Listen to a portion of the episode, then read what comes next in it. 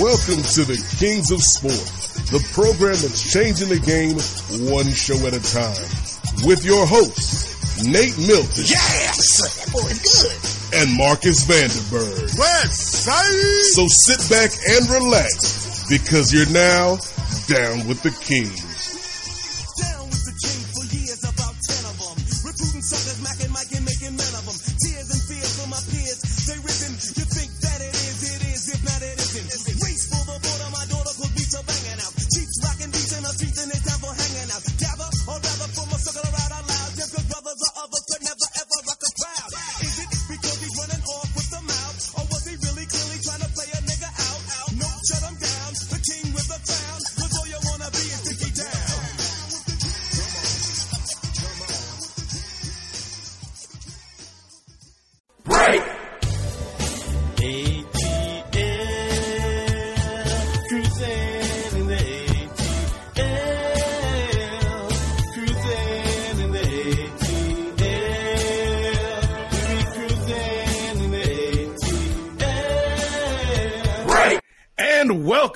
To the Kings of Sport, the program changing the game one show at a time, aka the world's most dangerous sportscast, aka iTunes' longest running weekly episodic program, produced and hosted by two or more African Americans who are not affiliated with a major network.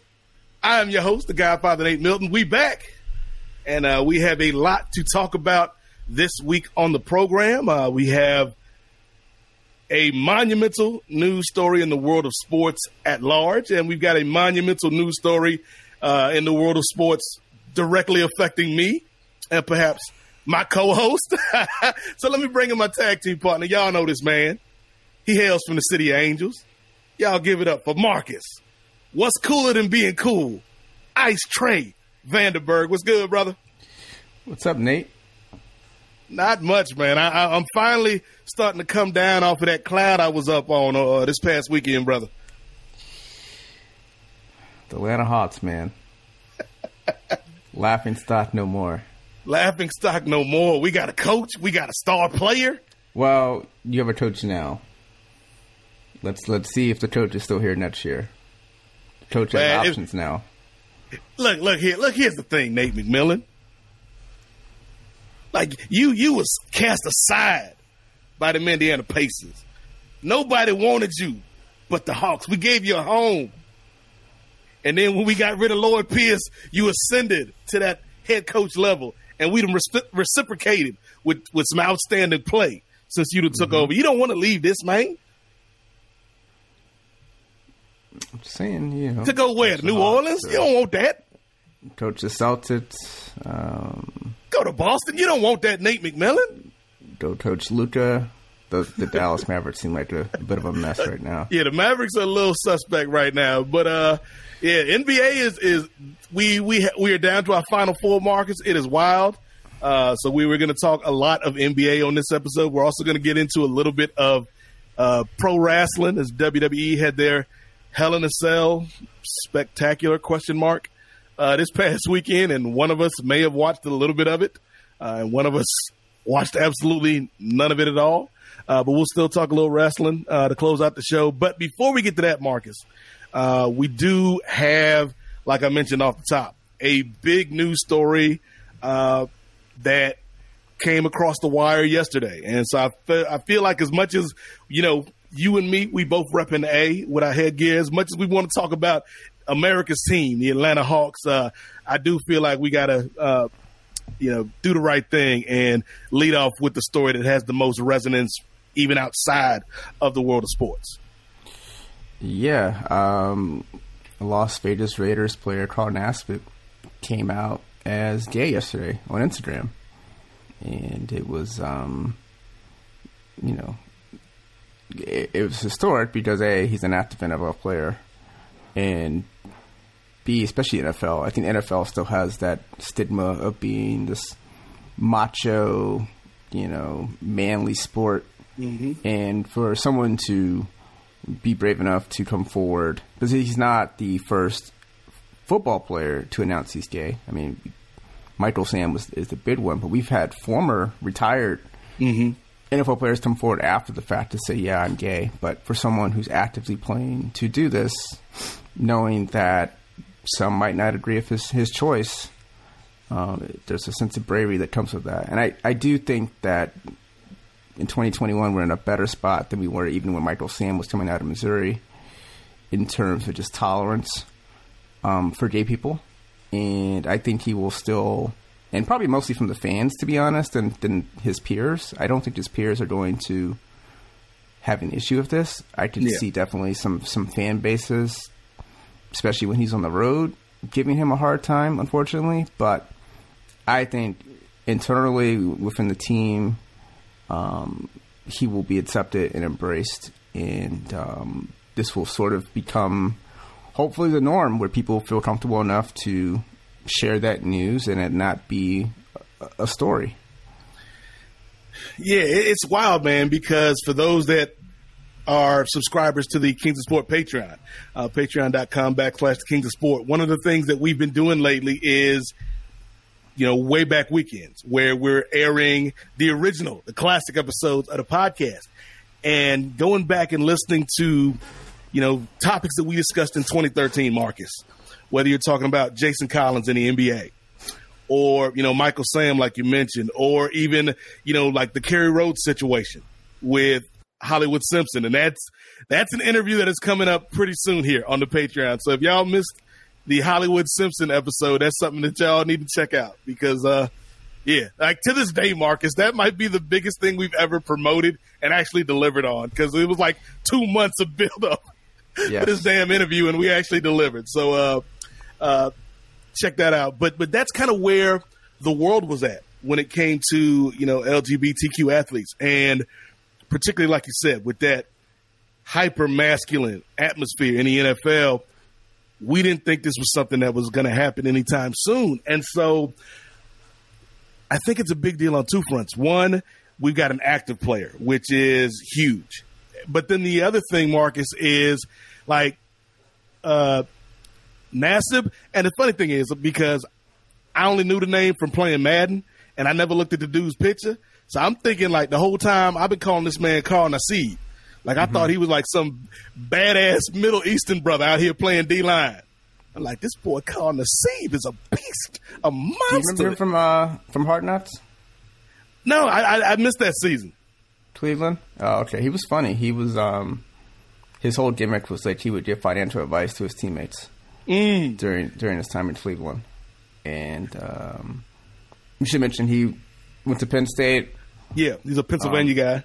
Yeah, he's a Pennsylvania guy. He is um, he's no slouch. He's he's been a pretty good player in the league so far. He was a Yeah, great that- that- see, that's the other thing, Marcus. Like, not only is he active, but like he's not somebody, unfortunately, like a Michael Sam, who I think had that difficulty making that transition, both on the field and off the field, into the NFL. Like, this a dude that's been in the league four or five years, and you know, I think he averages like 40, 50 tackles a year, four or five sacks a year. So he's not some scrub. Like, he's a dude that that can actually play. And I think, like you mentioned, just him being himself and like even in the video like you can see that personality uh like i think he's somebody that is a a a great ambassador i think for the cause for the struggle. And also you know not only did he come out in that video but he uh, pledged to donate a hundred thousand dollars to the uh, trevor project. Which Yeah. is a, a great thing. And I, I think he, I mean, he might be aware of other players that are active in the league that are gay, and there might be some conversations going on behind the scenes just in terms of, you know, him supporting them and vice versa. Um, you know, I think you know if you're if you're around teammates and there's a certain level of trust there, and I'm sure. I'm sure his teammates were not surprised by this announcement. Put it like that. yeah Um, You know, the, the rest of the league might have been, of course, but you know, I, I think you would hope that if you're on a team, if you're around these guys, that you have a certain level of trust and comfort that you're able to at least be your true, authentic self within the, you know a locker room, mm. and they're able to at least hold on to that to that secret. Yeah, I, I'm like I'm really proud of the brother. Like I think so often you know, and I saw this la- yesterday, Marcus, particularly last night when people commenting about uh, Carl's announcement. They're like, you know, what what's the big deal? You know, should I announce that I'm straight? It's like, like the fact that that my man did this mm-hmm. in the middle of Pride Month. Like, let's not forget that. Like, I yeah. think that ties That's into important. this as well. Uh, but like, of course, it's a big deal, and it's not a big deal uh, you know, because he's gay. It's a big deal because he's the first, right? Anytime you put the first in front of something, it's a big deal. And I'm thinking in particular, you know, of the young men around the country that are playing sports that, that might be gay or might, you know, have questions about their identity and have felt, like you said, Marcus, that they've had to keep this hidden from people and bury that part of themselves. Seeing somebody like Carl go out here and, and make a statement like this, I can't imagine like the type of acknowledgement and the type of reinforcement that gives them. So yeah, like this this is a big deal. Like it may not mean much to you, like random internet dude uh making comments last night, but this is a big deal for a lot of people. And to diminish that is short sighted in my opinion. Yeah. And so you know, I, I guess what, what I was going to say real quick, Marcus, is the the natural question, I guess, would be what comes next, right? Mm-hmm. Like, is this the opening of the floodgates, or is this, for lack of a better analogy, like the drop in the bucket? Like, like where do you feel that Carl Nassib's announcement is going to kind of take the NFL in terms of attitudes towards, uh, you know, the LGBT community? I think it's going to put pressure on them to do better. And that's not even to say that they've done poorly. It's just, you know, you know now that you have an active gay player, and it, as responsibility of, the, of being the lead, you have a right to protect this man. Because as we mentioned, he's going to get some blowback, and all eyes will be on the league to see how they respond to that. You know, if you've been following some of the soccer stuff in Mexico, where they're still, you know, doing homophobic chants at, at matches. Mm-hmm. It got to the mm-hmm. point where they banned fans from matches because of these chants. I'm not expecting a, ch- a anti-gay chant to break out at an NFL game, but I definitely wouldn't be surprised if you know if he could if Carl could hear fans taunting him, you know, from the yeah. bench. And at that point, what do you do as a league? How do you respond to the situation to make sure that your player is protected? So I think that's where the added responsibility of the league will come in. Is you know how do you get ahead of this? Because um, we've already seen some outrageous fan behavior since um, the return of, of, fans to sports.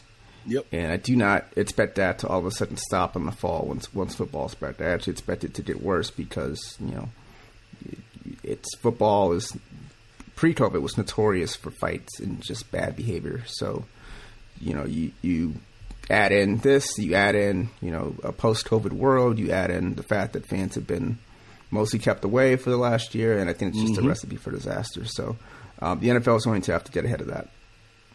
Yeah, I would agree with that. I think also Marcus, uh, and shout out to uh, brother Travis who is watching us, and shout out to everybody tuning in live to the Kings of Sport uh, this wonderful afternoon. But uh, Travis co-signed your uh, Hard Knocks uh, story earlier uh, about Carl. Uh, but but I think Marcus, this is a situation where the NFL and, and his fellow players, right? They've got to set the tone because. Mm-hmm. As much as I like, I, I don't want to throw all this pressure on the rest of the players, but the fans are going to follow suit, right? Like if the fans see you mistreating this dude, if the fans see you making fun of this dude, ostracizing this dude, whatever, they're going to pick up the pace. They're going to mimic your behavior. And there's some that is going to do it anyway without any prompting. But I feel like a larger number of them will behave badly if they see the players in the league not doing anything about it. Uh, the other thing I think, Marcus, is this is a time for allyship. And, you know, we saw how some of the white players rallied around the black players, you know, last summer And I feel like, you know, like for a lot of the black players, they might feel like this ain't their struggle, mm-hmm. but it's all of our struggles, right? It's like it might not affect them directly, but it's part of the fraternity. And if my brother is hurting, if my brother needs help, if my brother needs support, I got to be there for him. And so I would hope that, you know, we see a lot of, you know, teammates that might not be uh, LGBTQ, might not be in the same situation as Carl. I hope that they would kind of rally around this dude because, yeah, like he's gonna he's gonna get some praise off the top, Marcus. I think for coming yeah. out and being brave, but three months from now, six months from now, when all the praise is gone, that's when it's gonna get real, and we're gonna see what people really think about this man. Yeah, I also don't want the league to sort of uh, take advantage of Carl coming out in mm. terms of trying to parade him around like a like a show pony. Yeah, and I think you know when Darren Young became public and he came out in WWE, talk about it.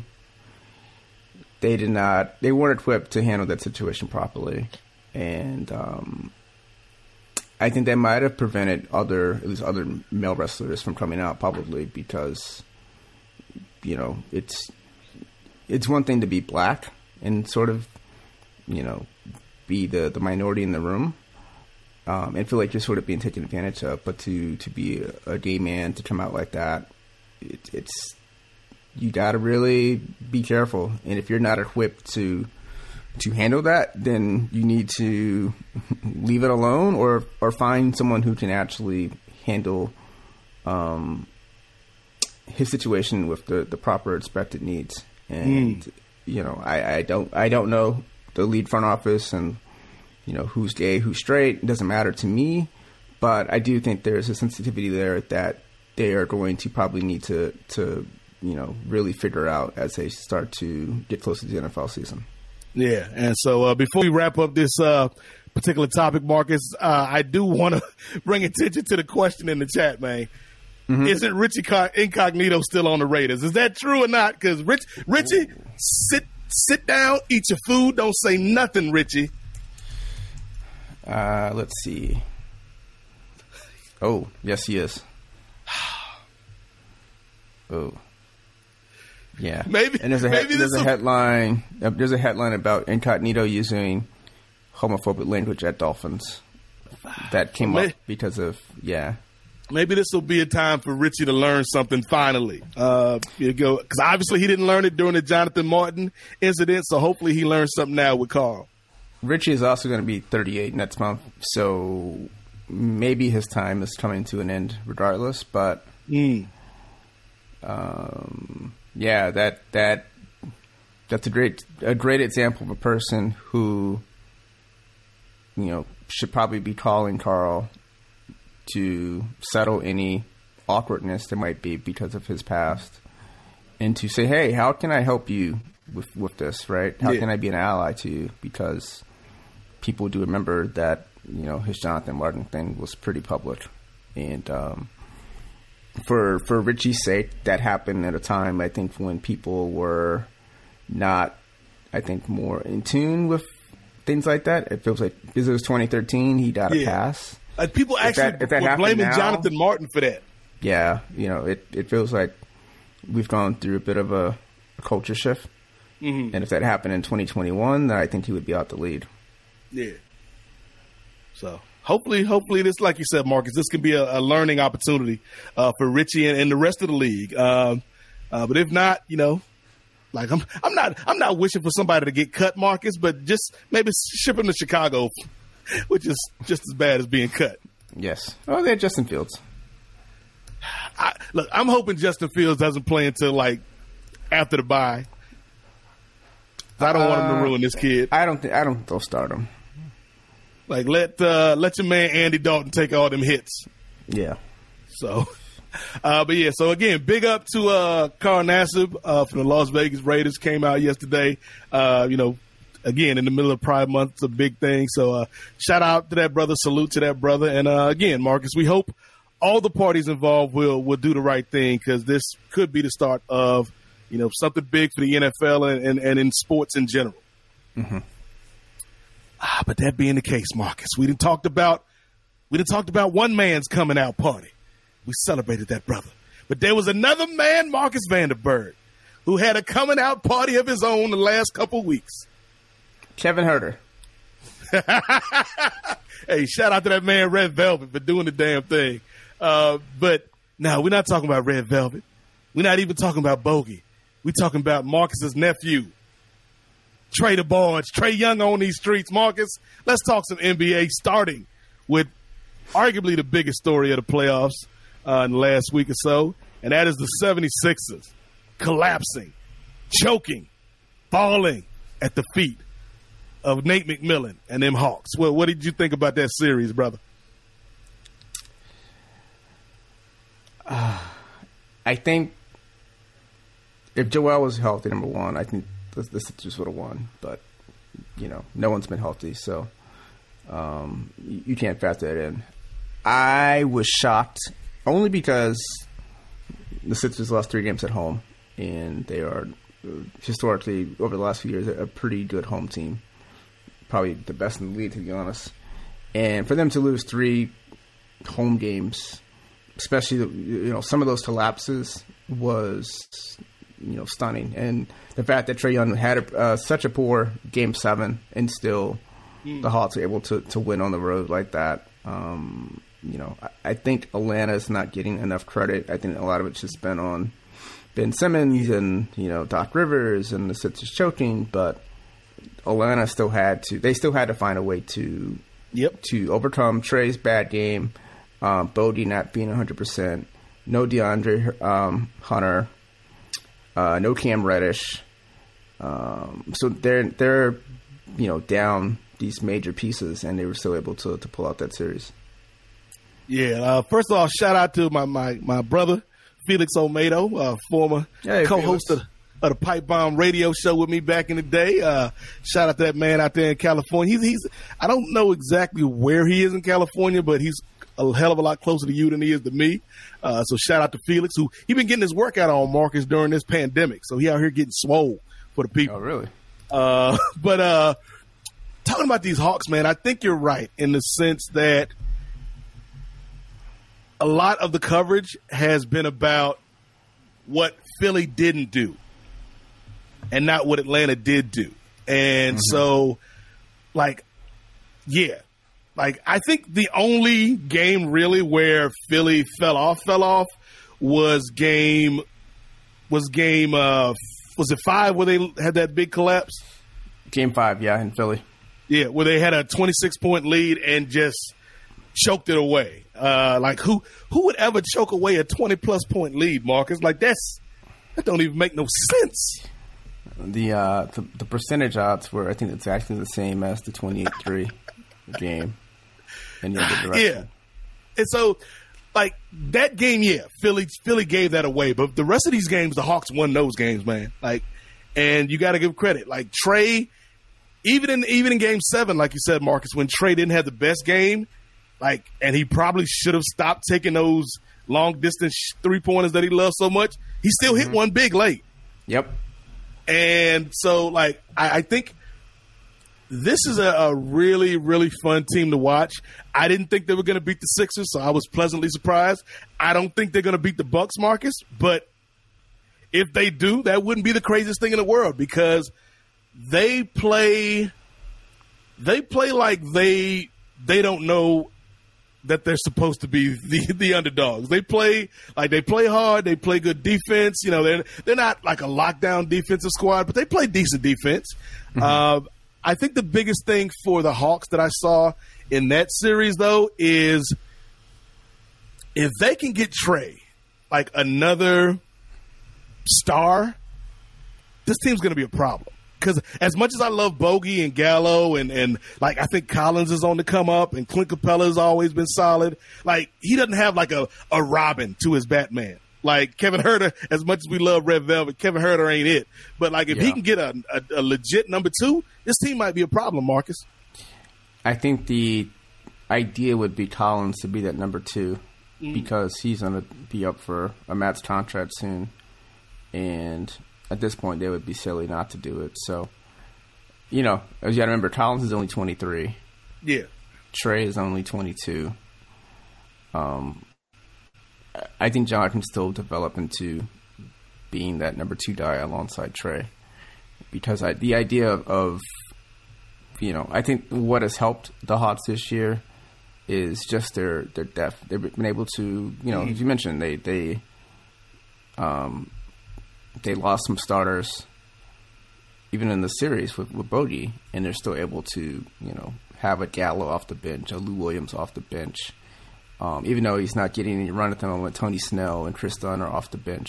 So they were able to, you know, get all of these guys that were able to serve the role during a, a weird season with injuries and COVID. So unless you're willing to sacrifice a Gallo and a Bogey mm-hmm. and maybe a young piece like a Huerter to bring in uh, a third star – um, you know, you're rolling the dice in terms of taking away some of that depth that got them to this point.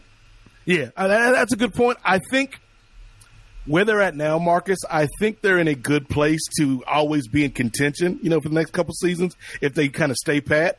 Uh, mm-hmm. But I, I do think, like, if you want to take that next step where you can be a favorite, like, they might have to, like you said, kind of, you know, mortgage some of that bench depth to get another star. And in particular, like, I think they need somebody because, like, I think you're right. Collins is, is continuing to develop, but I think they need another guy they can depend on to make shots late. Yeah. And that, like, Bogey can make a shot, Huerter can make a shot, Gallo can make a shot, but can you depend on them consistently? That's the question. Hmm. Um, I think Huerter's interesting. I mean, Huerter I think most people did not discover Kevin Huerter until two weeks ago. Um, but you and I have watched a lot more Hawks games than probably most. We we, we know and all about that man, Opie Cunningham, on these streets. This is his third year. He's also 22, so I think you got to remember all this when you're talking about the Hawks. Mm, you, you that's a good point. Yeah, guys, him and Trae came in the same draft. Two guys that are 22. Collins is 23. Um, Okongwu, who did not get a lot of time this year, he was injured. Yeah, he Nathan uh, Knight a lottery pick for them at SC. Um, Okongwu's 20, and I think he, you know, getting forward, fast forward into August with Summer League. Like the fact that Summer League is around, I think it's gonna be great for guys like Okongwu who mm-hmm. um, did not get that experience last year because of COVID. He, for example, did not get a lot of play this season, but I think having sort of Summer League will help elevate some of these guys that will just, you know, even from a confidence point of view, just going in, being being able to sort of put up stats in a in a game, and hopefully that will carry over to um, the following season. So, uh, you know, they have some some great young pieces there. Even Capela's only twenty seven, even though I feel like he's been in the league forever. I was gonna say, yeah, um, Capela's sneaky, sneaky young. yeah. Um, and I don't know, you know, because they're making this such a deep playoff run. I don't know what their, their draft pick will look like this year, mm-hmm. um, which is a pretty deep draft. But um, you know, I think they're they're in a good spot. The the the issue will be can they keep Nate McMillan, and if they mm-hmm. lose Nate McMillan to another opening, you know, what does that sort of do for this team next season? Because as we saw this year, they were a different team under Lloyd Pierce, and you know, you can yeah. you can you can read between the lines and why that might have been. But as soon as Lloyd Pierce was gone, they started winning and um, so I think the Hawks need to do anything they can to to keep Nate with this team. And the, like the hot rumor is that there's a contract offer on the table, but they're waiting until their playoff run ends. And so I'm hoping that's true, Marcus, because like yes, you could say uh, New Orleans is an attractive spot where you've got Zion, or even Boston where you've got uh, Jayson Tatum and, and, and Jaylen Brown. But to me, I think Trae Young is a guy on the come up, you know. And if if you're Nate McMillan and you're like, who are these young stars? Will I get to spend the next, you know, three to five years, maybe even longer, depending on how the run goes? Like, mm-hmm. I think Trae Young, there, there's a pretty convincing case to be made that you kind of want to hitch your wagon to this kid. Trae stock has probably gone up the most this this playoffs. Um, you know, for the longest, it's always been, oh, Trae and Luka and the, the, whole, you know, how the hot stats screwed on that Dallas trade with Luka. Mm. All of a sudden, Luka is at home. Um, the Mavericks have gone through this transformation or the process of getting transformed after a story about some of Luka's behavior and just some of the front office culture in general came out. Um, maybe the Hawks didn't lose that trade because the Hawks had a draft pick in return. I think that Mm-hmm. pick was Cam Reddish. I want to say. Yeah. Um, so it wasn't just like it was a one for one trade. The, the Hawks got another asset in return. And I, we still don't know. I don't think we still know what Cam Reddish is. No, and as I mentioned, you know, I was listing off the the guys. I think the the one player who took the biggest leap was DeAndre Hunter this year before he got hurt, and Hunter, another guy who's 23, who you know Yeah. at, at at Virginia was sort of known as a you know a three and D guy, and um, he's you know I think he can really transform into a, a starting uh, three in this league. So, um, and as you mentioned, Reddish is someone who I think we don't know what his his ceiling can be. Um, he is he's even younger. He's only twenty one. Um, so I, I think there's definitely if if the Hawks wanted to get that third star, they have the assets to do it. And that that sometimes is the hardest part is you know what kind of young talent do you have to, to trade, and I think between Hunter and Reddish and Huerter, you have three young guys that I think um, could get you some combination of a, of a third star. Yeah, it's, it's, it's a great place to be because, like you said, they can package those young dudes to get a third star, or they could stand pat and see what these guys develop into with another year under their belt. So, uh, uh, we'll we'll talk about the Hawks Bucks here in a second, Marcus. But before we leave this series with uh, the 76ers and the process, Marcus Vanderberg, you know, I think the biggest riddle, the biggest puzzle that has yet to be solved is does the process work? Do Ben Simmons and Joel Embiid fit together? Does Ben Simmons work in on this team in this system? Does Doc Rivers work? What are your thoughts about these 76ers real quick? Um, Ben Simmons, it's a it's a gaps to go situation. Um, he can't stay there. It's it's not fair to You, Ben. you ain't got to go home. You ain't got to go back to Australia, but you got to get the hell up out of here, man. It's not fair to Joel at this point. Um, no, yeah. and Because Embiid was like he actually had uh, some decent games in this series, but where was the help? he did with a you know torn meniscus. Yeah, But like you can't count on Seth Curry to have twenty something No. points every game. Uh-uh. But once once that, and I didn't really appreciate his quote about throwing you know Ben Simmons under the bus after game Yeah, seven. him and Doc kind of threw Ben under the bus. Uh, Yeah, I you know if if you're going to be a true leader in this league, you know, not to to call out LeBron, but I don't think LeBron would do something like that. You might do it privately, which is one thing, Yeah. but you know, if if you're if you're supposed to be the leader of this team and at least mention the man by name, don't try to sort of dance around the subject. But so I, I think Ben has to go. The problem is, you know, he's got a hefty contract. yeah. He his stock is at a you know all time low. Mm-hmm. So you need to find someone that can take on his deal, and then you have to figure out what kind of you know sort of like. Um, in addition to Ben Simmons, what else are you paying? So, you, are you giving up a draft pick to take on Yeah. Ben Simmons because now, you know, you're you're asking a lot for a team to take. And what position is he going to play? Because I, I think Ben Simmons Yeah. point guard might need to be a done deal. It might be. Uh, if, if he if he there's a difference between um, you can't shoot and you won't shoot. If you Hmm. won't shoot, then you allow teams to you know really defensively you know cause problems. Now, if you can't shoot, you can at least keep teams honest. And we've seen look Russell Westbrook can't really shoot that well, but he is not afraid to shoot. Right. Um, Giannis, for example, he shoots way too many jumpers, but you know, every time, every now and then, he'll make one. Um, so it's it's more so his ability not to shoot. Um, if he if he's just a poor shooter, you can still probably make you know 28, 30 percent of your threes in the NBA. especially if you're getting wide open looks at times. Yeah. That's enough to at least keep teams honest. But if, if if teams know that they can steam around you, not not shooting at all, Yep. then you're just defensively you're, you're just causing headaches. For the There, rest there were the times in this series where he was wide open in the corner, and he didn't want any part of that. Yeah, I mean that that layup will that layup will unfortunately go down as you know. I wouldn't say not his entire legacy because he's still young, but that's that's going to be hard to overcome that that one play in particular. Um, Yeah, he was under the basket and he, he he dished out. That that's the other thing though, Marcus. It's like, yeah, I get it if you if you don't want to be a three point shooter, but you was right there at the hoop, and you kicked it out. And so And that's that's a shot he would normally take during the regular season. I mean, he was he's he's someone who, as as teams start to move away from shooting within the paint, that that's his game. Yep. Anything within the paint, he shoots pretty well, and that for some reason he decided not to take that shot. like I, I think Ben works best on a team with multiple shooters around him, Mm-hmm.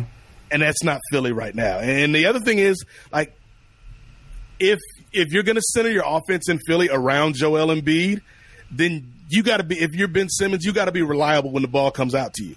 Yeah, and he's not that right now. So I, I kind of agree with you, Marcus. Like, I think Doc gets one more year just based off of reputation, but this is probably, and it, it probably should be Ben's uh, last go round with the Sixers.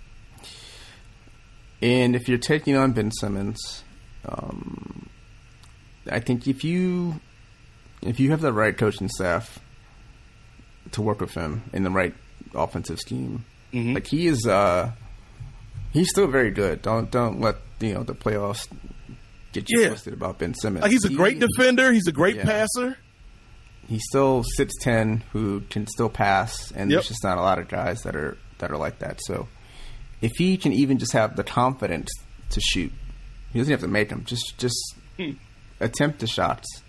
He will, you know, he will be a, a great player in this league. But um, if this is a situation where it, it's mental, then I hope that he is able to get that worked out this offseason. And maybe he hmm. needs to call Markelle Fultz, who Yep.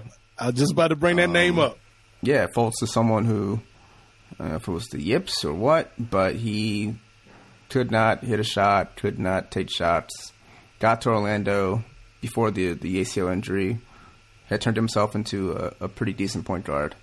And if you looked at his numbers, his free throw percentage in particular, it's I think it almost doubled from the time his rookie year. So he was able to figure it out, and you know I'm sure some of it was um, you know, going through his his motions and um, you know, working with coaches. But I'm sure a lot of it was also mental, just trying to get out of your head in those situations. So maybe he Not being to, in Philly.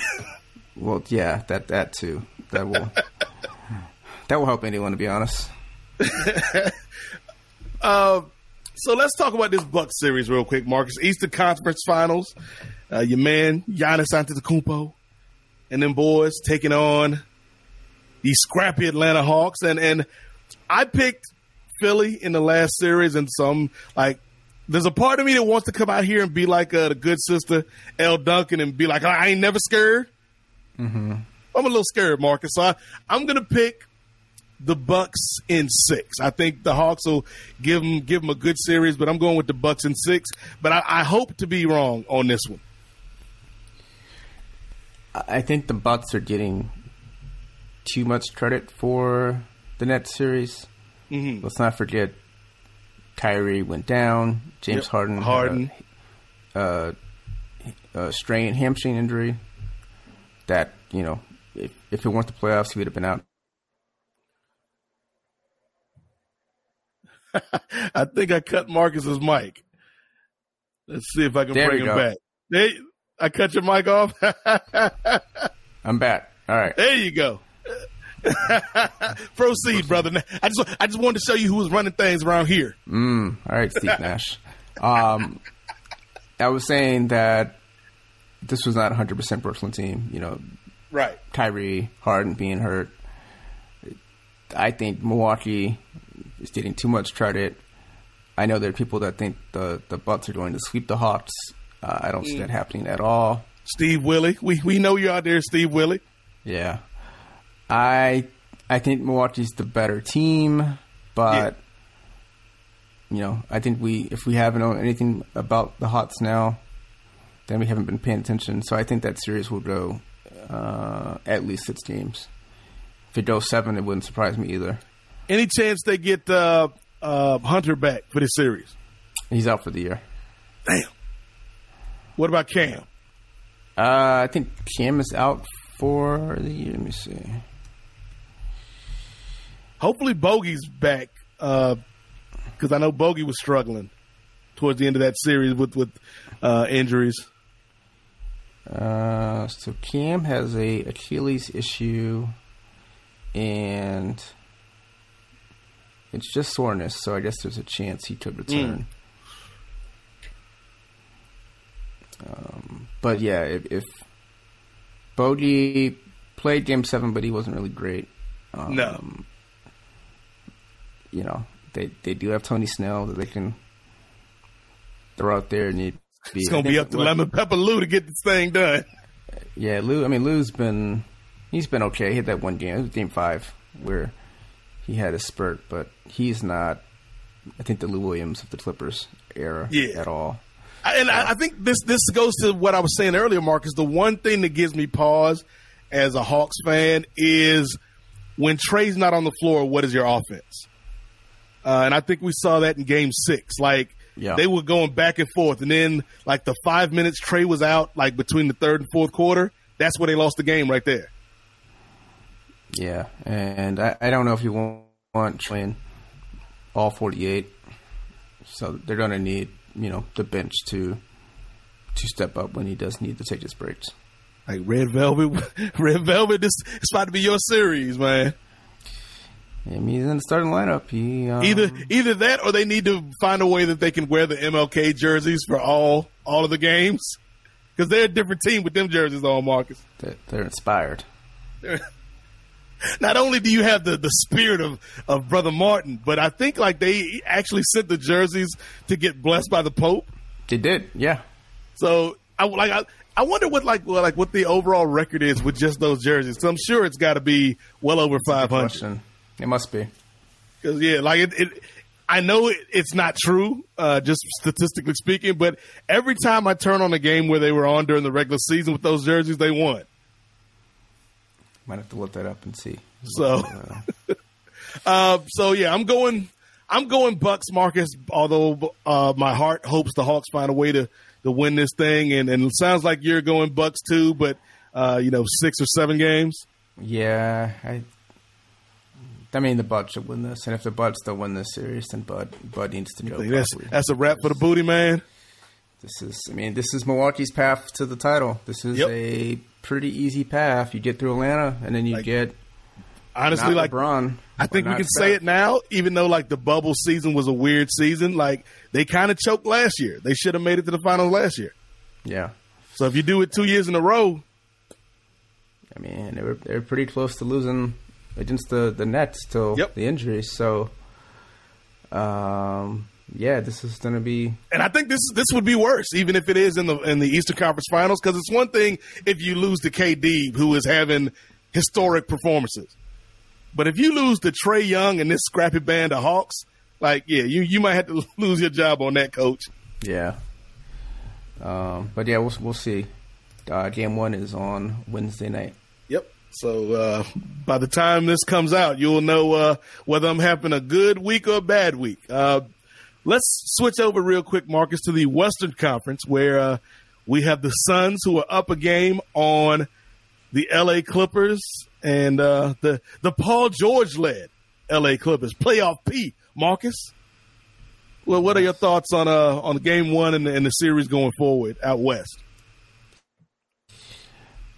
So no Kawhi, no CP3 for now. Um, the Clippers, Ty Lue deserves credit for the adjustments he made against Utah, especially you know trying to neutralize Rudy Gobert. Mm. Um, I don't think they're going to beat Phoenix without Kawhi Leonard. Um, even if Chris Paul doesn't play, which it sounds like he will be back at some point in the series, I just yeah. think that you know they they can't rely just on Paul George to you know get them four wins. Um, they got and you're not going to get 40 from Terrence Mann every night. Yeah, I mean, you know, Terrence Mann only had nine in game one. Reggie Jackson is still shooting over his head somehow. Um, eventually, he will come back to Mr. Earth. June. yeah, you got Marcus Morris who was injured. Mm. Um, you know, you got Nick Batum who's starting. There's just yeah. If you if you looked at this team, like I forgot no- Nick no Batum was still in the league until this Yeah, postseason. he, he um, Charlotte cut him. Clippers signed him. He he pretty much started the entire season for the Clippers, and um, you know he was he was fine. He would he hit open three in the corner. He would you know do Nick Batum things. Um, he actually shot forty percent from three this year, which was a um, a pretty good number for him. So he was fine, but I also don't think that Nick Batum is going to be that piece to get you over the top. No. So uh, I think Phoenix, you know, between Booker and Ayton alone, are, are going to be too much. Let alone once you get Chris Paul back, and assuming that he's 100 percent healthy, um, I think the the Suns will, will win the series. Yeah, I agree. Like I, I felt that we were, you know, we talked a few weeks ago about our predictions, and I remember talking about the L.A. Phoenix series, and I said, Marcus, like whoever wins that series to me is my favorite to win the West, because I just felt like if the Lakers won that, then LeBron and them would be off to the races, and if Phoenix won that, they would be so buoyed by that upset. Uh, and Chris Paul and Devin Booker and Ayton, as you mentioned. Like, I think to me, they are the. b- And this might even I don't know I don't know how this is going to sound to you, Marcus. I think they might be the best overall team left, like from top to bottom. Like they might not have the biggest star on the Yeah, court, but I think overall, to me, they just feel like the best team right now. Uh, I just if you compare their bit three to Giannis, Middleton, and Jrue Holiday, Mm-hmm. uh, I think you know Giannis is the best of the six for sure. Yeah, And then I think you would slot Booker two, and the way Chris you want Paul's Middleton or Paul? I would. I, I mean, the way he's been playing, I think you would put Chris Paul 3 Mm-hmm. and then you would probably Middleton, Ayton, Holiday. Middleton, Middleton. I would put Holiday over Ayton just because of Mm-mm. defensively what what Jrue can do, and I think that's if the Hawks do lose, it'll because it'll be because Jrue Holiday just shut down Trae Young defensively. Mm. So um, yeah, I just it's you know it's pretty close. I the question would be you know what's the gap between Giannis and, and Devin Booker between one and two, and I think we've seen Giannis just you know finally not be on a minutes limit, even though they'll never, you know, admit to having him on a minutes limit. But if you look at the game logs for the regular season, even for last year's playoffs, like Giannis wasn't playing 40, 45 minutes a game in the playoffs. And that was a major criticism of Coach Bud was you, you have this this guy Giannis who is a you know a freak talent. Why aren't you sort of mm-hmm. carrying him, you know, riding him through the playoffs? And finally, during this Brooklyn series, you know, we saw him play 50 minutes and a young talent too. Like he's not like LeBron, Yeah. like who's near the end of his career. Like this dude is in his prime. So when you know when you're when you're storing, I, I think because the numbers have been just so inflated over the last few years. But you know the fact that he had 40 and 13 like that at one point was a big deal, and now it's sort of like ah we've seen that. it's not as big of a deal. But no, that that's. But when you look across the the other team, and KD has 48 and 9 Um, it's just you know, and the bench has no points, um, no points at all. So I think you know Giannis. I think I would give Giannis the edge in terms of that trio, just because of what he can do on the court. So I think I'm going to go.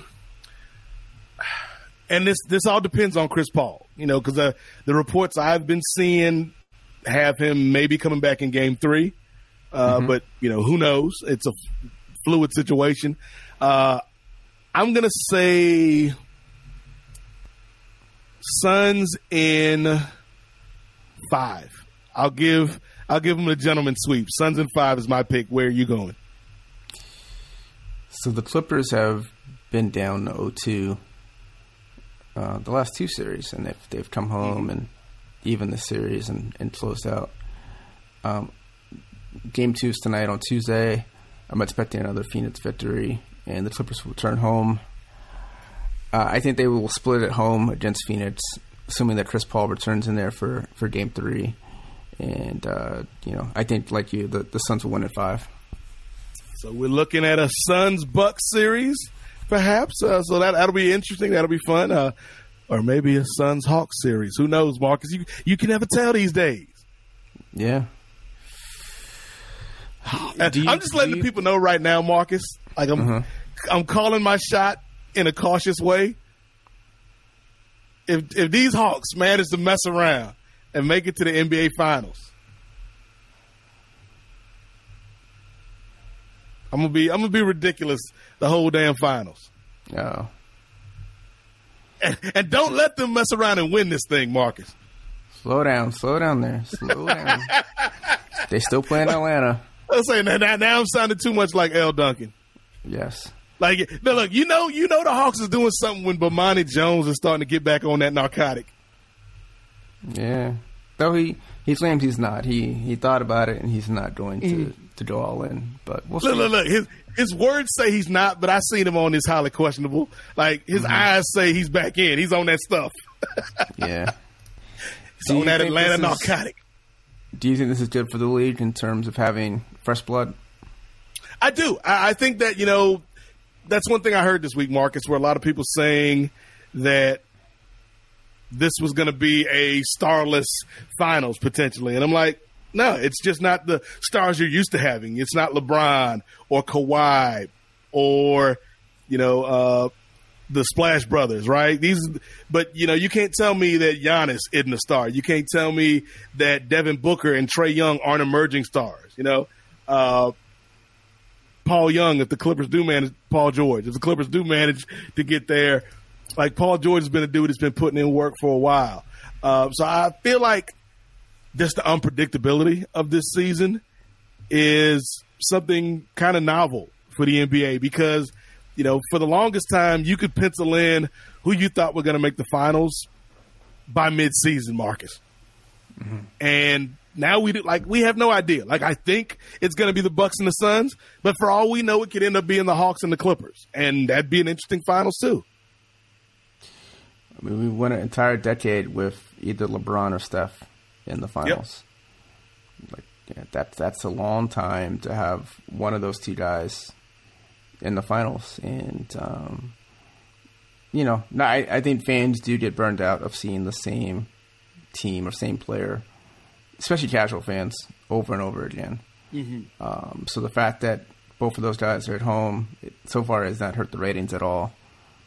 Um, people are, are invested. The, the, basketball has, has, gotten better. It started off a little choppy in that first round, but um, some yeah. of these game sevens we've we've seen, especially the the Nets Bucks game, um, was excellent. So I think the fans will continue to watch as long as the basketball is good. And you know, it might not have two you know cities that you're you know that are quote unquote sort of sexy cities, but if it's a good basketball series, I think people will be invested mm-hmm. in and watch. And if it like if if Atlanta gets hot and gets past the Bucks somehow, Marcus, like this could be the start of something. Like I think if Atlanta is actually, you know, they've got the rap of being a bad sports town, but if if the Hawks are, if this is the start of something for the Hawks, potentially, like you you've just established a new NBA city, so to speak. And let's not forget, people like going to Atlanta. Mm-hmm. If you're if you're trying to lure um, young black men to your city, there are some activities that yep, should help seal the deal. I mean, it's it's almost it's almost like magical. Like you could almost say Atlanta's like a magic city, Marcus, in that yeah. respect. Imagine Chocolate City. With lemon pepper wings. Yes. The most delicious city in America.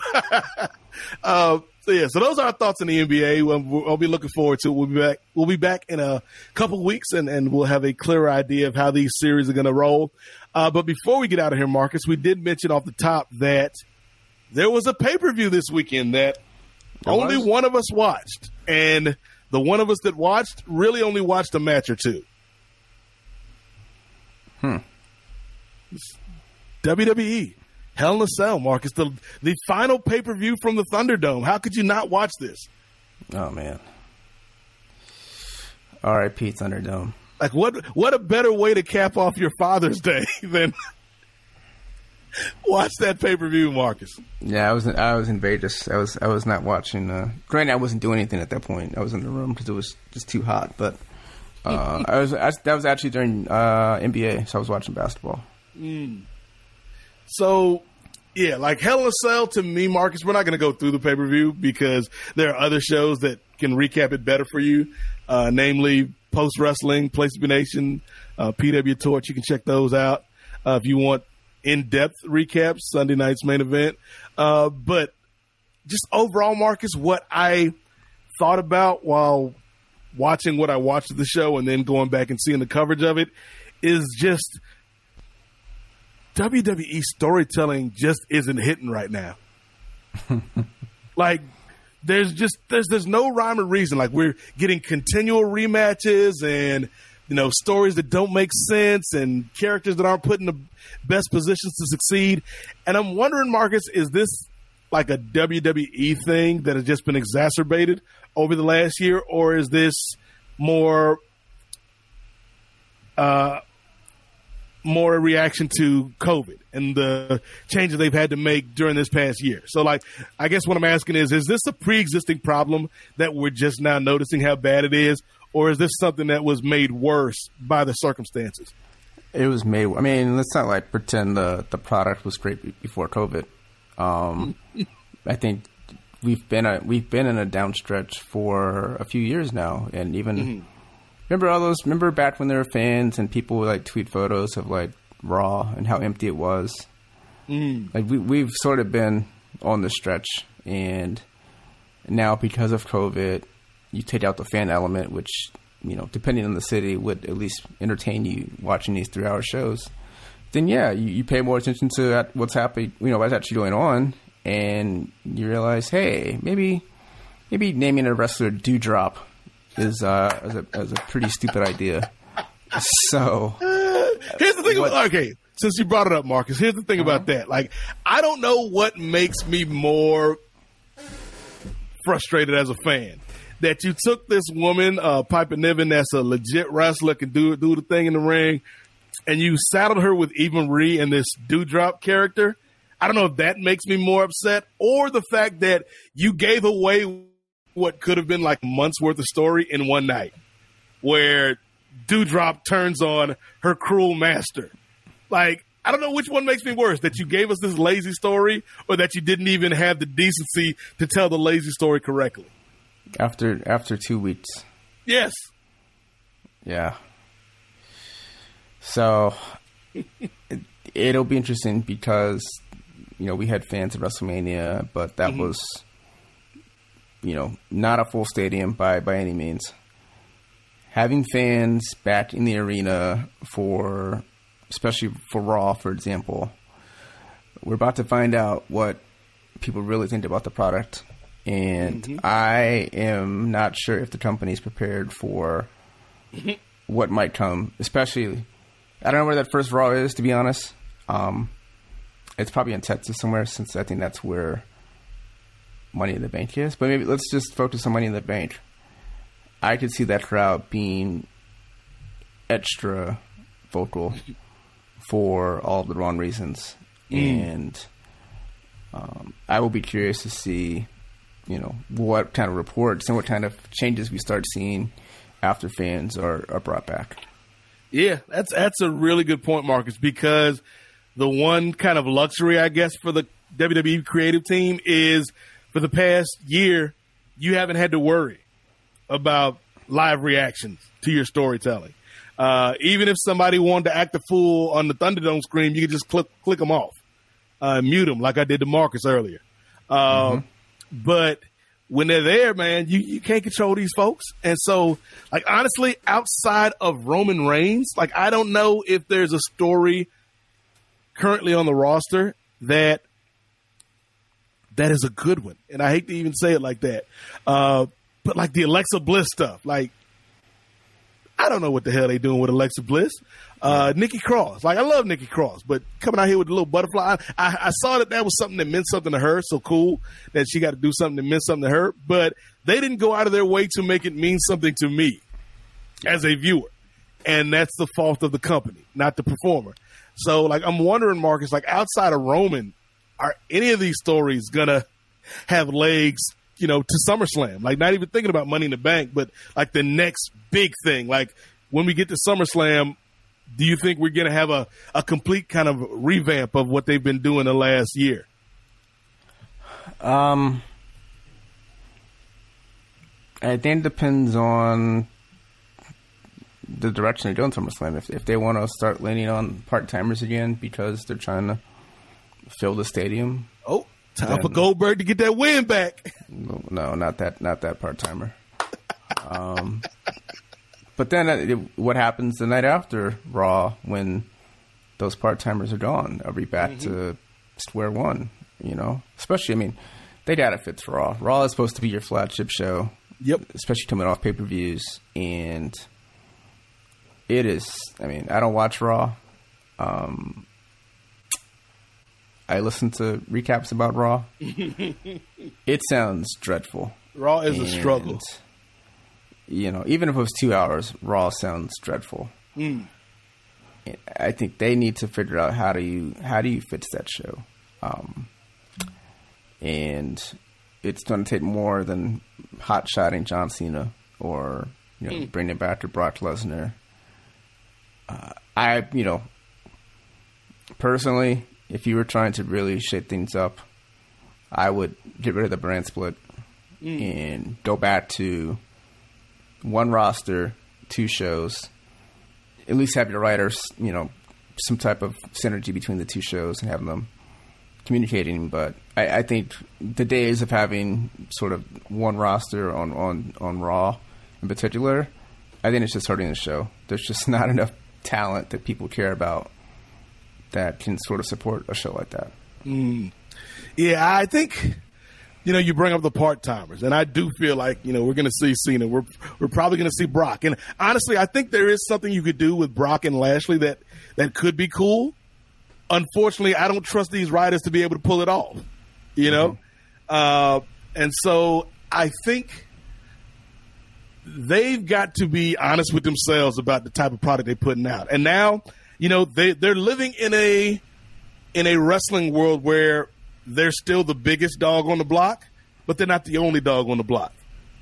You know, now that AEW is, you know, established as a legit number yeah. two, and and I, I feel like hopefully that pressure will force them to improve on their storytelling because they've got all the talent in the world, Marcus. It's not the talent's fault, you know. Yeah. Like Mustafa Ali didn't tell y'all to make this man a part of retribution. Like that, that ain't what that brother asked you to do. Uh, you know, uh, Piper Niven didn't ask you to make her Doudrop. Uh, like it's not the talent's fault; it's the creative and the position that they're putting this talent in. So I'm, I'm hoping that they can improve on that. I, I think the big question for you, though, Marcus, because we had that announcement. Mm-hmm. You mentioned how much you love Las Vegas. Certain event coming to Vegas. Will you be in attendance, brother? No. no. Just flat out no. No. Uh, no. so no mania for Marcus until until it gets back to L.A. No SummerSlam, man. No SummerSlam for me.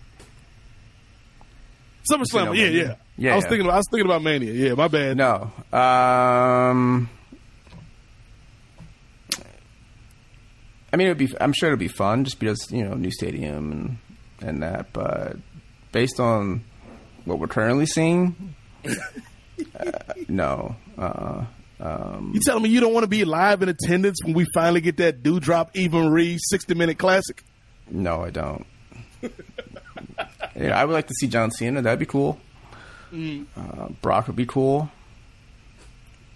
but the rest of the card, Yo, they need to get the most out of Cena they can right now because this dude finna like between Fast and the Furious and uh, Suicide Squad dropped a new trailer today. Like I feel like this dude's always kind of been on that trajectory, but I think this is going to be the year where I'm not going to say he's going to get as big as The Rock, but this is going to be the year where he's kind of on that Bautista level where like I don't need to go, I don't need to wrestle unless I want to. yeah. And so they they got to make the most of the time they have left with this dude. I think you know what doesn't get enough mention or love is the fact that this company was able to produce three Hollywood stars in, in The Rock, Batista, and John Cena. Um, that's not easy. I And- think think you're forgetting one, brother. If God no. or, well, really, I mean, if honestly, I mean, he was really the first Rock in terms Terry? of crossing over into Hollywood. And granted, he wasn't doing, you know, granted he, he was in Rocky and stuff, but he wasn't like doing great movies. I mean, or great TV series. He was Mr. just acting Nanny. Yeah. the Suburban Commando, Three Ninjas. Three ninjas. Wow. Yeah. So he was. He I was- said ninjas, Terry. Ninjas. Mm. Him and Piper were were the two that were Yep, yep. because Macho Man didn't really cross over like that. Um, Not until later, really. Spider Man, he was involved, but in terms of it being in his prime, it was Piper and it was Hogan, and I guess Andre did. He did what the one movie, The Uh, Princess, Princess Bride. Bride. but that was He was in that. that was about it. He was right? in that one movie with uh, Billy Crystal, where Billy Crystal was like the referee, wasn't he? Am I thinking of something Bas- else? Was it a basketball movie? Yeah, like Billy Crystal was. A, I think Kareem Abdul-Jabbar was in that movie. Let's see. He was a, like Billy Crystal was a ref that got kicked out of the NBA because he kept like giving people technicals, something like that. I'm, I'm misremembering Um, on this IMDb now. Because he gave. Oh, that, that's the scene. He gave Kareem a tech in Kareem's final game, and he and he was like, Kareem, Kareem's like, you can't kick me out. This is my last game, and he's like, well, consider this a going away present, and gave him a T. Why don't I remember this? Um, Andre the Giant was in Zorro for an episode. Hmm. Uh, something called I think Trading Meg Mom? Ryan might have been in that movie too, the basketball movie. Hmm. You sure it was Andre? Because Andre died, what, 94? Okay. I think what I might be thinking of is in the at the end of the basketball movie, he had a dedication that said for Andre Oh, okay. because they worked together on Princess Bride. Okay, that makes more sense. Yeah, but I can't remember what what the like name of that basketball movie was. Billy Crystal's IMDb. yeah, I think it, no. it, was it Midnight in Paris, something like that. Forget Paris. Forget Yeah, Paris. that's, that's what it was. Yes. Yeah. So yeah, he was an NBA referee that like I think got kicked out of the league or something. That was 1995. So that that lines up. Oh, so funny. Well, I'm on IMDb, and um, a friend from high school, his father was an actor, and he In was in Forget this movie. Paris? Yeah, he was. Um, his name was Robert Costanzo. He, you probably would not know his name by- at all. He's been in a bunch of movies. I think the the one thing you might remember him the most from was he was in Fresh Prince one episode when uh I think it was when Uncle Phil went back to his old place. Uh, let's see. Oh no, take that back. It was it was uh, Will. Let's see here. He played the character of Duke. Okay. Okay, yeah, I'm, I'm looking. I'm looking when when Will went back to Philly, that's the episode he was in. Okay. Yeah, he looks familiar. Like he's like he's one of those actors. Like Yes. you don't you don't know him, but he's like, oh, that guy. mm-hmm. Yeah. So Okay. he was, uh, Oh, he was acting for a minute. He was in Barney Miller back in the seventies. yeah, The Bob Newhart show, Ber- Beretta, Beretta. Wow. Cagney and Lacey. My man was on all these cop shows. G- Give me a break. Yeah. So, Hunter with uh Fred is that Fred Dryer? Yeah, Fred is Very long. Yeah. Yeah, my man was. Oh, my man was in. A, uh, he played Detective Bullock in in the Batman video game. Like, okay, my man out here getting money. Mm-hmm. Still acting too. Okay, Modern Family. Yeah. Still acting. Okay, Robert Costanzo. Yeah. Yeah, he he was in City Slickers too, so that might make sense. He's got Okay. a relationship with Billy Crystal. Yeah. So. So yeah, but yeah, forget Paris was Billy Crystal as an NBA ref, and then at the end, I think you're right because this is right after Andre had died. He put at the end it was like a title card and said, uh, "For Andre, you'll always be my giant." Okay. Oh, that's so sweet. that's where I was mixing it up.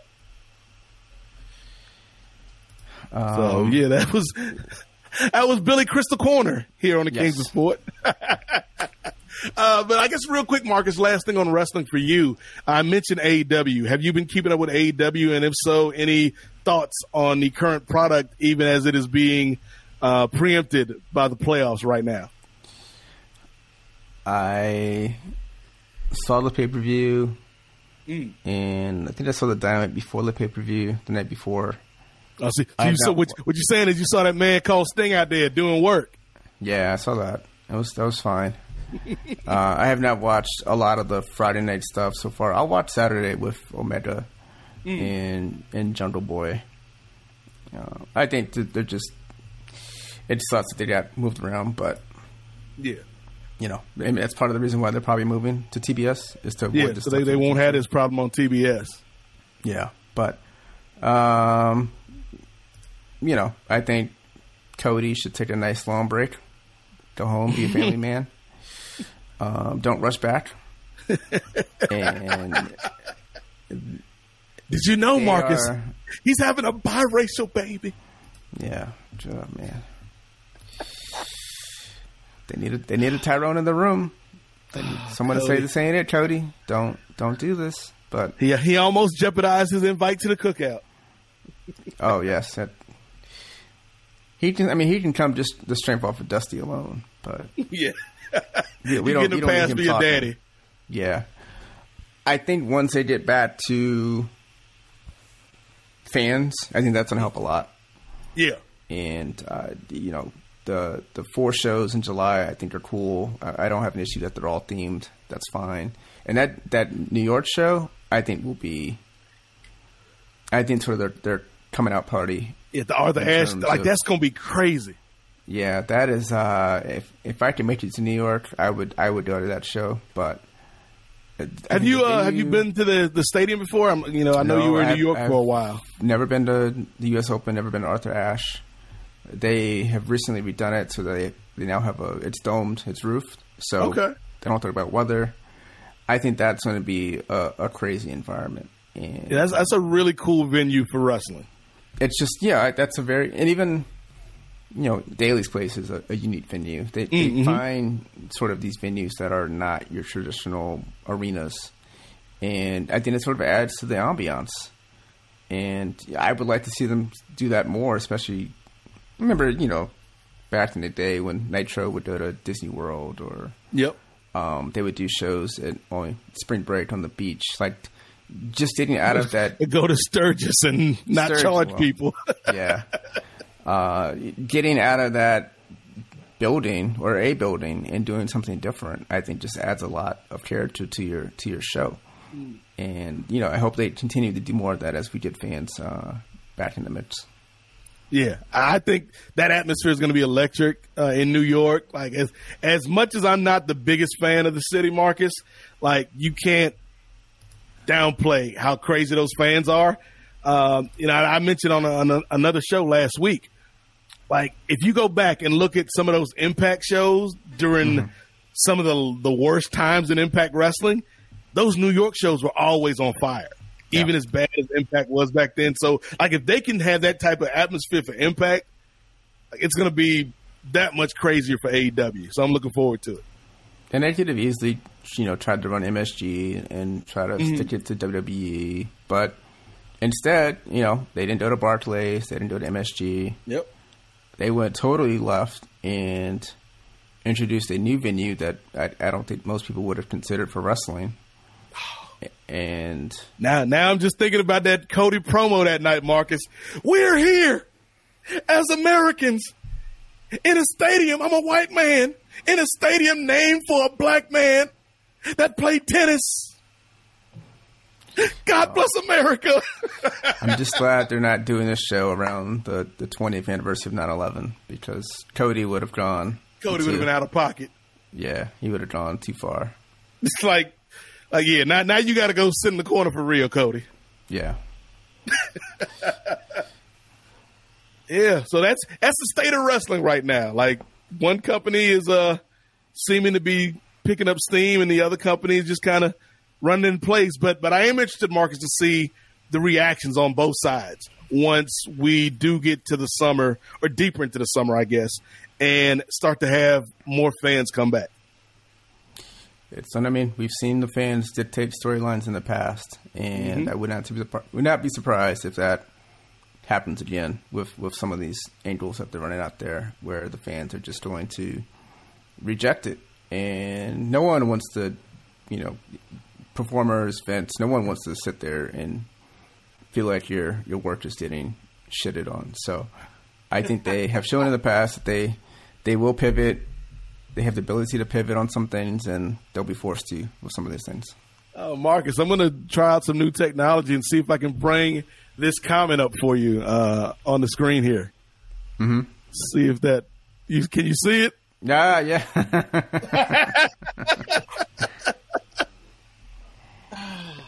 yeah, my mom was a big Doink fan. Doink and Dink. Big fan of Doink the Clown. Yes. Ah, yes, that's, that's that's very cool. We appreciate you. That's that's love right there, Marcus Vanderberg.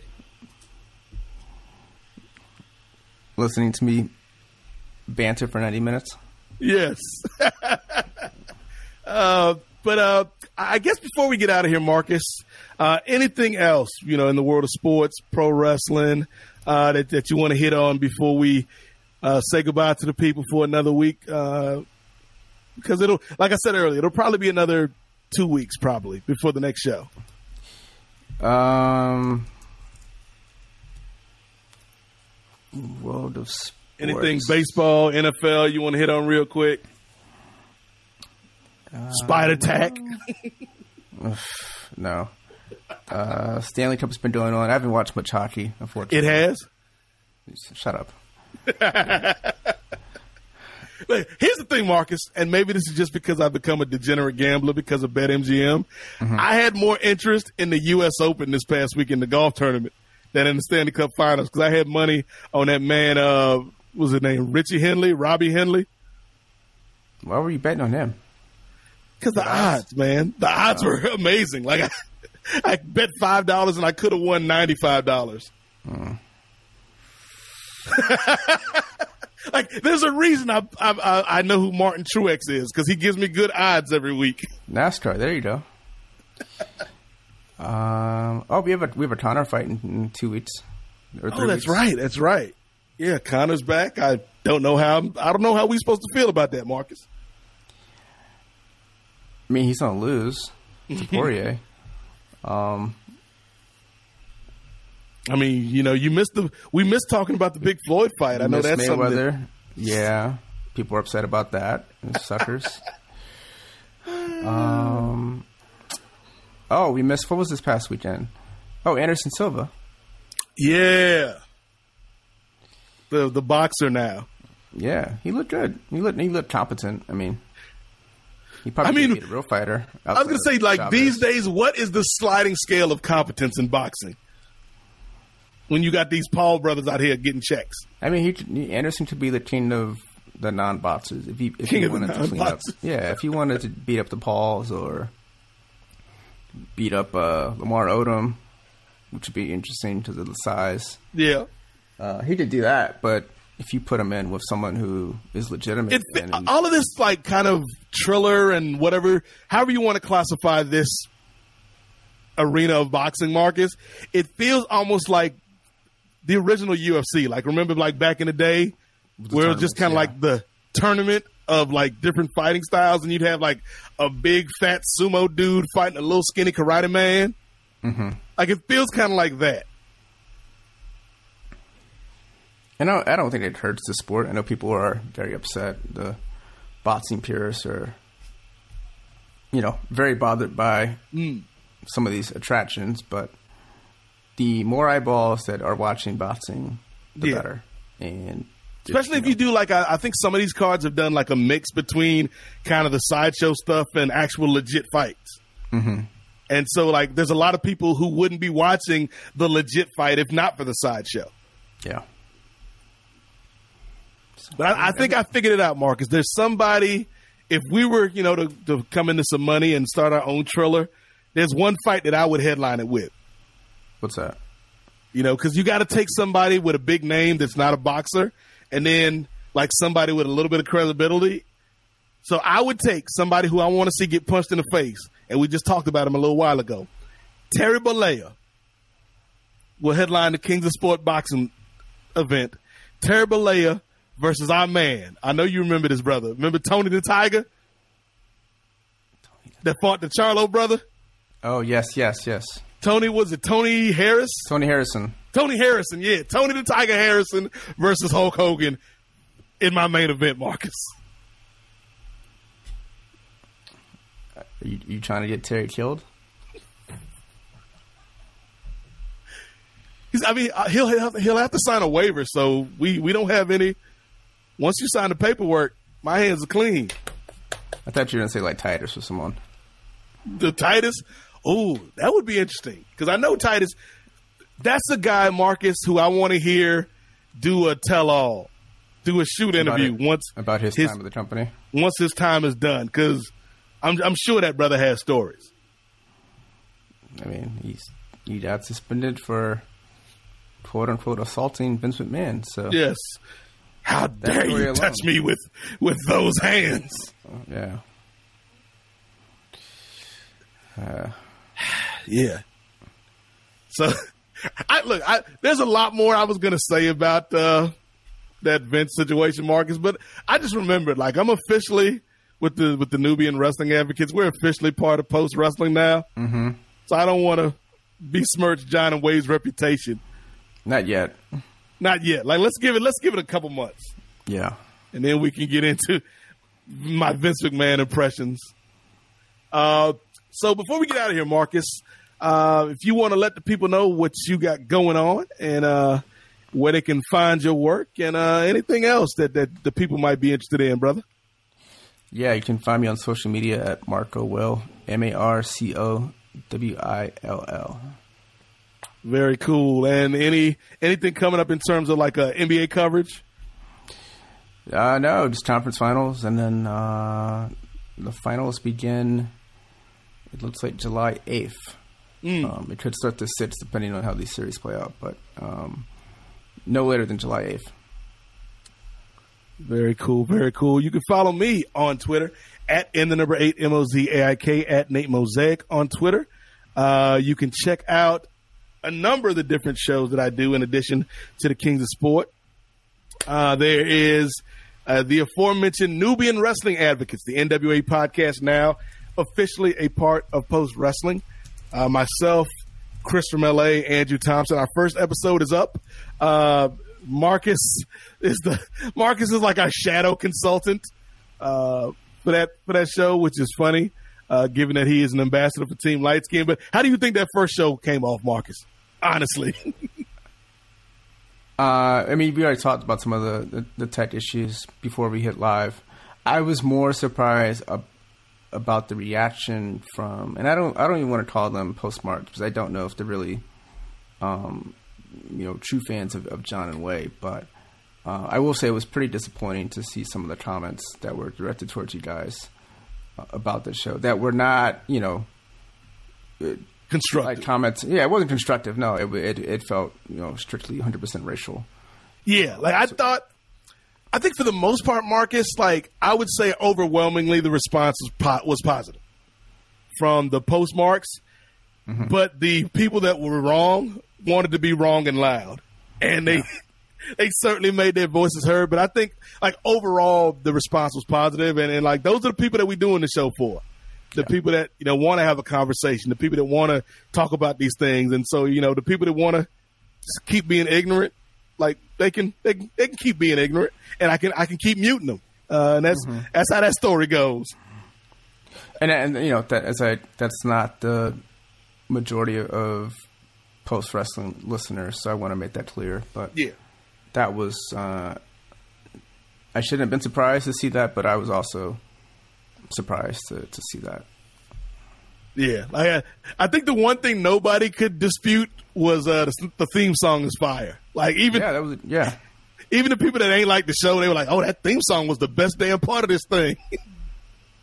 so shout out to Righteous Reg for that one. Uh, but yeah, you can check out the Kings of Sport. Uh, I mean, you can check out the Nubian Wrestling Advocates, which used to be part of the Kings of Sport Patreon. Uh, you can find that at patreon.com slash the Kings of Sport for the original episodes of that show. But going forward, they are now going to be on Post Wrestling. So uh, we're proud to be a part of that family uh, or continue our relationship with that family. And you can check that out there. Uh, there's another new podcast, Marcus, that I've got coming out. We don't know when, uh, but we did have our big, uh, speaking of coming out parties, we did have our big unveiling of our Twitter account yesterday, and that's the Naomi podcast uh, for uh, the Naomi series, which is going to be on CW, uh, uh, produced by Ava DuVernay. Uh, and so it's about, Oh, uh, okay, now it all makes sense.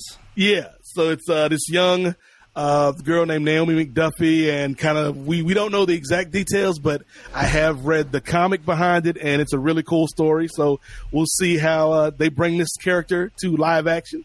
Uh, so you can check out the Naomi podcast, uh, and our Twitter handle is at Naomi Podcast. So you can follow that for more information about the show. It's uh, going to be me and and uh, America's sweetheart Brittany Monet doing that show, Marcus. America's sweetheart. America's not safe for work, sweetheart. Brittany Yes. Renee. Uh, so you got that. Uh, of course, the main event on Place to Be Nation with me, Scott Criscuolo, and Steve Willie, who me and Steve Willie are going to have our friendship tested during this Bucks Hawks series, Marcus, because he's a Bucks fan. So we'll see if uh, our friendship is strong enough to withstand the conference finals. Uh, I think that's it. Yeah, do you, I think do you- that's it. Do you have a date for the Nets NWA show yet? The next, oh, the NWA show is going to be out on the second Sunday of every month. Okay. going forward. So our next show will be the second Sunday in July, and we're still working on uh, the the guest list for that one. But uh, yeah, so it, July 11th is going to be the next 7-Eleven because we we we gonna keep it open for the NWA podcast. You can check that out at Post Wrestling. Uh, but yeah, again, if you want more on that, you can follow me at in the number eight M O Z A I K. So that's that's all the plugs I got, Marcus Vanderberg. Too many of. You're a busy man. you know, I'm just trying to trying to trying to stay relevant in these streets, Marcus. uh, but yeah, that's gonna do it for this episode of the show. Uh, happy CPT Juneteenth, Marcus. Yeah, we didn't we didn't talk about how corporate America took, corporate America took over Juneteenth, so we'll we'll let that one Yeah. go. We'll save that for next year. when, like, I'm I'm al- man, I already know these uh, department stores gonna have their Juneteenth sales. Like, we're not we're not here for it. No, I mean, listen, Uh, black people didn't know about Juneteenth for the most part, so we're now expecting outside people to to fully comprehend this holiday. It's, it's gonna be a, it's gonna take some years before people sort of understand, yeah, I'm not I'm not here for the old Navy singing and dancing Juneteenth commercial. or or the, the Happy Juneteenth from nah, just mm-mm, mm-mm. no, because it was Here probably at McDonald's, that- we- no, yeah, no, no. Uh-uh. You know, But, uh, if you, yeah, if so you, hap- if you don't know what to say, just say nothing at all. Just say nothing at all. Just Yeah. Uh, So happy belated Juneteenth, and uh, I I'm trying to think because the next time we do a show, it might June, it might be the end of June. It'll probably be later. So if we do in two weeks, it'll be right before the finals. Okay, so yeah, so I might as well like, July happy 6th. Happy Yeah. Pride Month for everybody out there that's celebrating Pride Month. Uh, again, shout out to that man Carl Nasser, Nassib, Nassib. Nassib. Yeah, because I again, like I only saw the man's name written, so I thought again he was like this badass Middle Eastern brother, like Carl Nassib. Like this might be my favorite player. Then, yeah, Carl Nassib. But either way, Yes. shout out to you, brother. But uh, that's gonna do it, Marcus. We did it. Another episode, and we'll be back in two weeks with uh, more of uh more NBA talk and maybe even some more wrestling talk if the WWE can get their act together Maybe.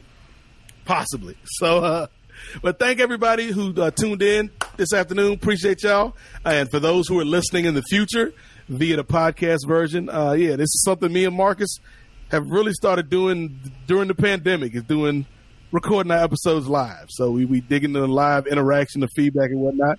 And uh, we'll see where this thing goes. But until then.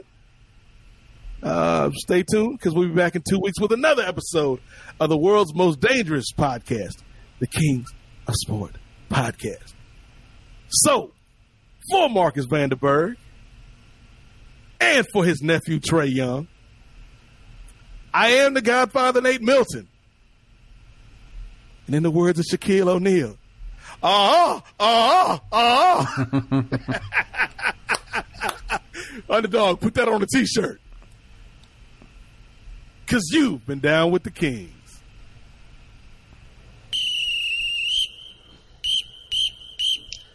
Well, that's all for this week's edition of the Kings of Sport. Be sure to come back next week for an all new episode. You can leave feedback for the show on Twitter at KOS underscore POD or via Gmail at the Kings of Sport at gmail.com. Don't forget to like and rate us on iTunes and tell a friend. The Kings of Sport is a production of the Mosaic Podcast Network. Whether you like it or not, he's back. D A double D Y fat sex.